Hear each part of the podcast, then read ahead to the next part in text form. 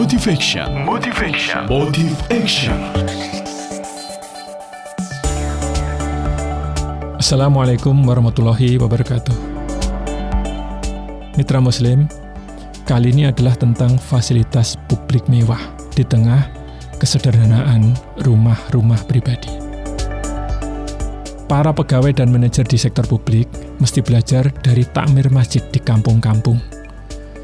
Coba perhatikan misalnya dua masjid besar di kampung yang namanya Kejawan Putih Tambak di bagian timur kota Surabaya ini.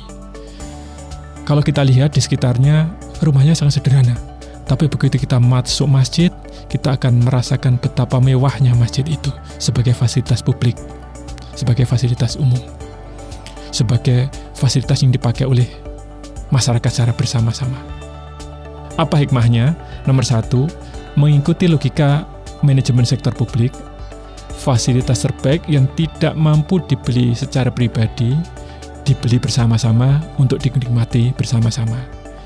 Yang kedua, integritas. Tidak mengatakan sesuatu di luar fakta dan tidak mengambil sesuatu di luar hak. Itulah kunci dari fasilitas publik mewah di tengah kesederhanaan masyarakat.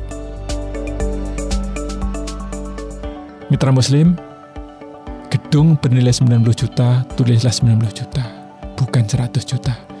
Gedung tertulis bernilai 100 triliun, tulislah 100 triliun, bukan 110. Itulah yang disebut sebagai kredibilitas.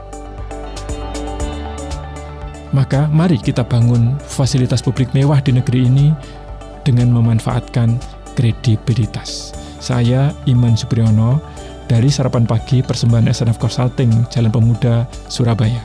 Untuk Suara Muslim Radio Network. Wassalamualaikum warahmatullahi wabarakatuh.